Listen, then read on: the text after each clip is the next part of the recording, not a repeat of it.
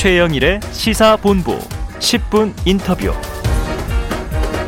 네, 화제가 되는 이슈를 콕 짚어보는 10분 인터뷰 시간입니다. 대선 전국의 무속, 욕설, 네거티브 공방이 치열한데요. 오늘은 좀 새로운 관점으로 이 대선판을 짚어주실 분을 모셨습니다. 바로 김진애 전 열린민주당 의원 스튜디오에 나와 계십니다. 어서 오세요. 네, 안녕하세요. 네, 네. 그럼 이제 평당원으로 더불어민주당으로. 어, 열린민주당에서도 평당원이었고요. 네. 제가 국회의원직 사퇴하고 난 다음에 네네네. 어, 처음 뵙는 것 같은데. 맞아요, 뭐 맞아요. 평당원으로 또 이제 저는 항상 뭐 사회에서는 네. 이른바 선한 인플루언서로 아, 다시. 이번에 대선의 선택에도 많이 도움을 좀 드리려고 열심히 네. 활동하고 있습니다. 야, 이제 정치인이라기보다는 선한 인플루언서. 제가 정치인과 자유인을 이제 왔다 갔다 아, 그러- 하는데 그러셨죠, 어, 지금까지. 그런데 이제 그 그거를 저기 인플루언서 네. 역할이 아무래도 크죠. 또이 자연인으로서뿐 아니고요. 네. 이미 저 오피니언 리더신 게 도시공학 전문가에서 요즘은 도시문화 전문가 또 여성 관점을 책으로 많이 내셨잖아요. 마침 여기 책을 한 권 오늘 올해 새 책 들고 네. 오셨는데 어떤 어, 내용입니까? 그 김진의 상식의 힘이라는 건데 네.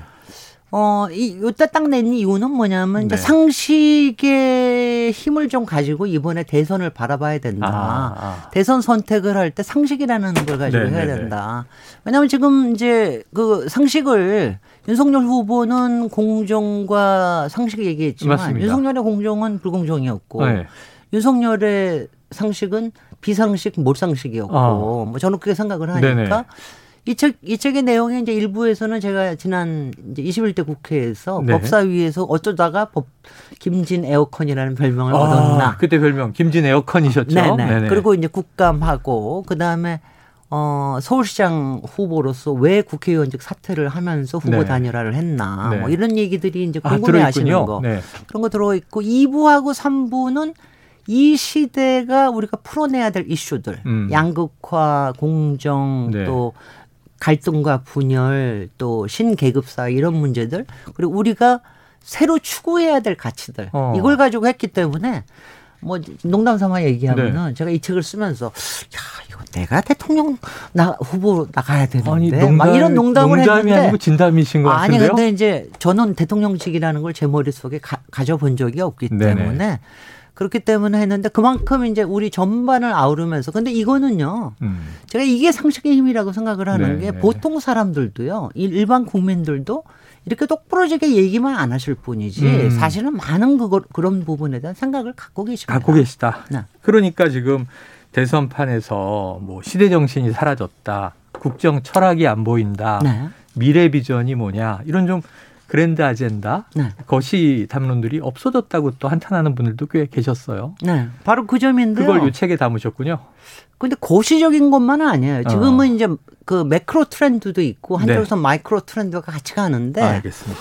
어, 지금 이제 그 이재명 후보 저 제가 이제 마침 열린민주당하고 지금 막 합당이니까 그렇죠, 그렇죠. 이렇게 좀 저도 평당원으로서 이렇게 뭐 인플루언서로서 이렇게 네. 얘기를 드리면 음.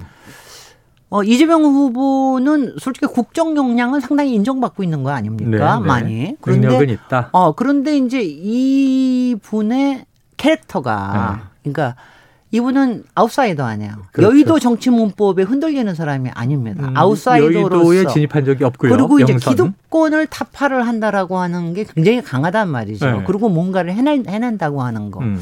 근데 이 부분에 대한 메시지가 크게 나가지를 않기 때문에 음. 많은 국민들의 특히 중도층의 마음을 흔들지 못하고 있다. 음. 그래서 저는 이번에 열린민주당하고 합당하면서도 이른바 저기 당내에서도 네. 이른바 민주당에 대한 약간의 거부감 있지 않습니까? 그게 네, 뭐냐면 정치 기득권화돼 있다. 어. 바로 이거 아니에요. 예. 그래서 가령 삼선 연임 제한제라든가 음. 아니면 국회의원 소환제라든가 네.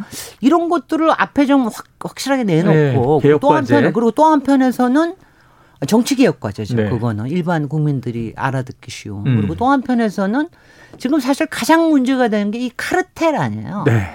카르텔들 여기저기에서. 검, 검찰 뭐 이런 법관 법조, 이런 뿐만이 네. 아니라 대기업들 어. 뭐 여러 가지 학계도 그렇고 카르텔의 문제가 깨지지 않으면 양극화나 이런 게 깨질 수가 없잖아요. 예. 가령 예컨대 지금 대장 문제가 되는 대장동에서도 55클럽은 못, 건, 못 건드리잖아요. 네 네. 그 최근에 아주 또 전형적인 거 아닙니까? 뉴스가 나오고 그러니까 있습니다만. 그런 카르텔 타파에 대한 음. 좀 명쾌한 말하자면 그립을 네네. 보여주시는 거를 이번 기회에 좀 했으면 좋겠다 싶은데 기대해. 봅니다. 기대해 그- 본다. 네. 그 외에 서울에 관련된 부동산 공약이나 뭐 여러 가지들은 뭐 대- 대부분들 방향을 잘 잡고 계셔서 예, 예. 제가 특별히 얘기 안 드리겠습니다. 아, 그래요. 네. 중요한 얘기는 열린우리당이 좀 이제 이 강성 개혁을 주장한 바가 있기 때문에 네.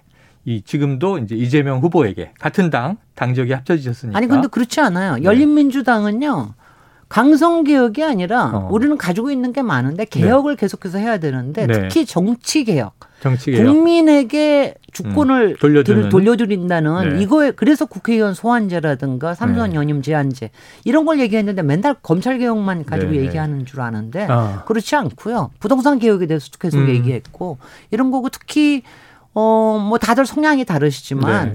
어, 저 같은 경우에는 오히려 중도에 상당히 어필하는 아, 그런 성향이죠. 네네, 개혁적이고 우리 사회를 합리적이고 상식적으로 네. 만들어 보자. 그런 거니까 그 어디 가셔서도 열린민주당을 강성 개혁자 네. 부르지 마십시오. 네. 그게 아니라 우리는 투철하고 끈기 있고 포기하지 않는 아, 이런 개혁. 그런 면에서 그런 점에서 네. 국민들 께 가까이 가려고 벌써 노력합니다. 뭐 유튜브에 지금 팬들이 막 출몰하고 있습니다. 출몰해 주세요. 네, 이승규님, 4433님, 6291님, 8244님, 7080님, 김진애 의원님 반갑습니다. 김진 에어컨답게 네. 시작부터 시원시원하시네요. 시그니처 스카프는 여전하시네요. 여전합니다. 네.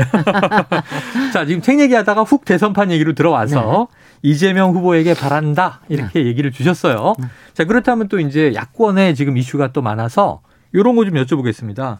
지금 이른바 MBC 스트레이트에서 이제 2회 방송은 오는 주말에 없다고 얘기를 해서 지난주 방송이 이제 일단 끝인 것 같아요. 뭐 이렇게 꼬리를 내리고 MBC, KBS보다 더 겁이 많네. 정치적 부담을 가진 것 같다. 뭐 이런 얘기를 아까 이해는. 합니다. 근데 이해는 그걸 한다. 한편에서 또 음. 김건희 측- 측에서는 가처분 신청 또 취하하고 네네. 그런 거 보면 뭐- 뭔가 또 거래가 있는 거 아닌가 아, 이런 생각이 들잖아요. 이건 이제 김진애 전 의원님의 의혹 제기로 네. 보고요. 자, 어쨌든 이 이래저래 유튜브를 통해서도 그렇고 7시간 녹취는 다 공개되는 것 같아요. 열린 공감 TV에 대한 가처분을 국민의힘에서 냈는데 재판부는 사생활 빼고 다 공개해도 좋다. 이렇게 됐단 말이에요. 자, 그러면은 이 국민의힘이 결국은 가처분 신청을 괜히 냈다가 자충수가 된 걸까요? 아니 거기서는 또 안 낼 수가 없죠. 안낼 수가 뭐, 없다. 뭐 그리고 솔직히 MBC 측에서는 계속해서 답변을 요청을 했었기 때문에 네네네. 자기네들 좀 알고 있었고 반론권. 이번에 가처분했던 아홉 가지 네네네. 그거는 어, 솔직히 미리 방송 내용을 안 게 아니라 음. 김건희 측에서 낸 겁니다. 네네네. 그러니까 그- 그런데 이번에 두 번째 열린공감 TV와 서울의 소리에 대해서 네. 낸걸 보면 사생활 빼고는 다 할 수 있었다고 얘- 네네, 얘기를 네. 했거든요. 그러니까 네, 앞으로도 여러 가지가. 나올 텐데 뭐 여러분들은 각기 다 음. 다른 의견을 가지시겠지만 저한테는 가장 충격적이었던 네네. 거는 내가 정권을 잡으면 아, 그 그리고. 그리고 웃고 난 다음에 그 다음에 이제 저기 무- 무서워하지 못한다. 네네네. 이게 가장 큰 거였는데 어. 그거를 첫 번째로 냈어야 돼요. 아, 어, MBC에서. 스트레이트에서. 음. 근데 그걸 못 냈습니다. 음. 그때 그거를 그거를 못하게 했으니까. 네네네. 그러니까는 이제 임팩트가 상당히 줄어들었는데 네. 거기에는 어마무시한 무시무시한 그 함의가 들어 있기 때문에 음.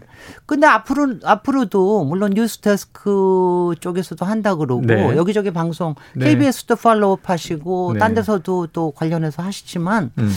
아무래도 초기에 좀 이제 어 너무 좀 약화된 게 네. 많이 좀 답답하긴 하죠. 네. 네. 하지만 이제 앞으로 그러면은 대선까지는 시간이 이제 40여일 있는데 계속 나옵니다. 네. 계속 이거는. 나온다. 네. 네. 아니 이거는 왜냐하면은요. 예.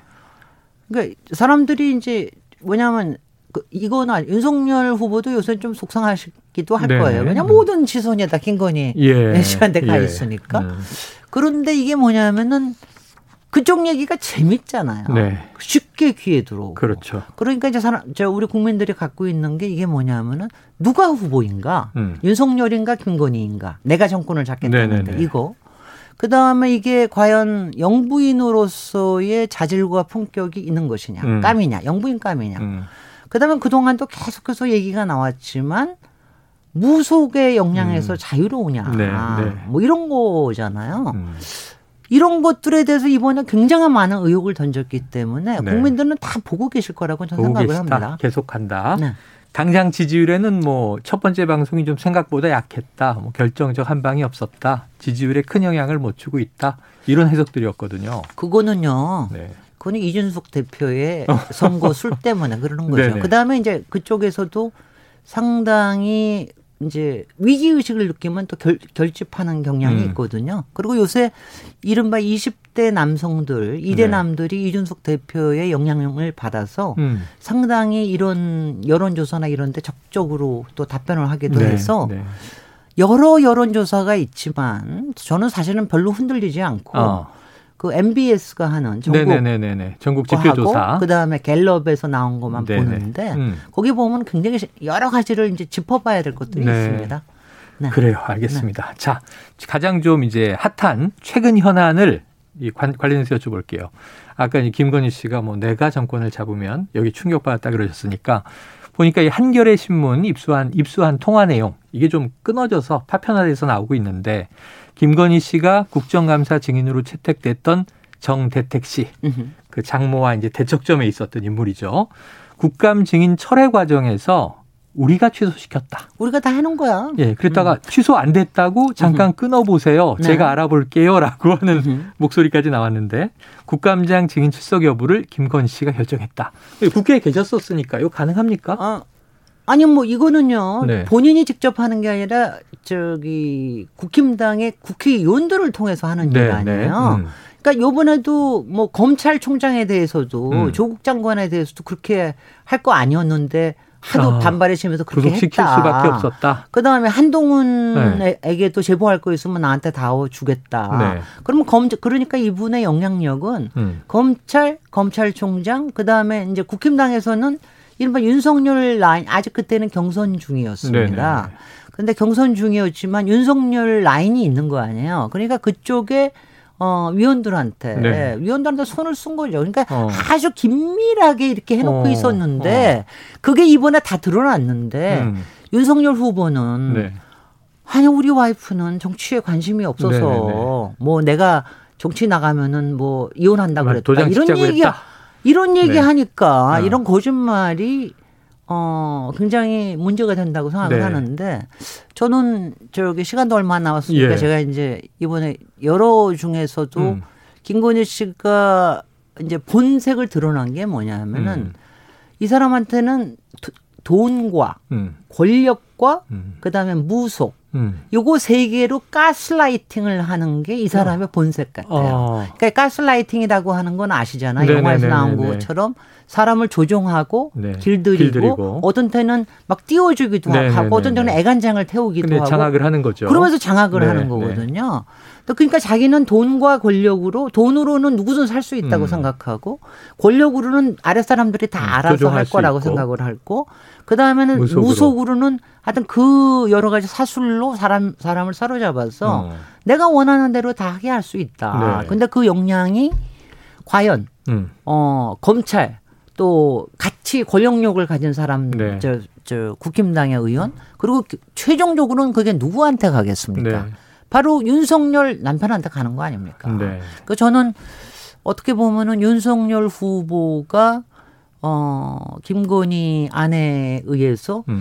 가스라이팅을 상당히 네. 영향을 받는 게 아닌가 야. 이런 생각을 해봅니다.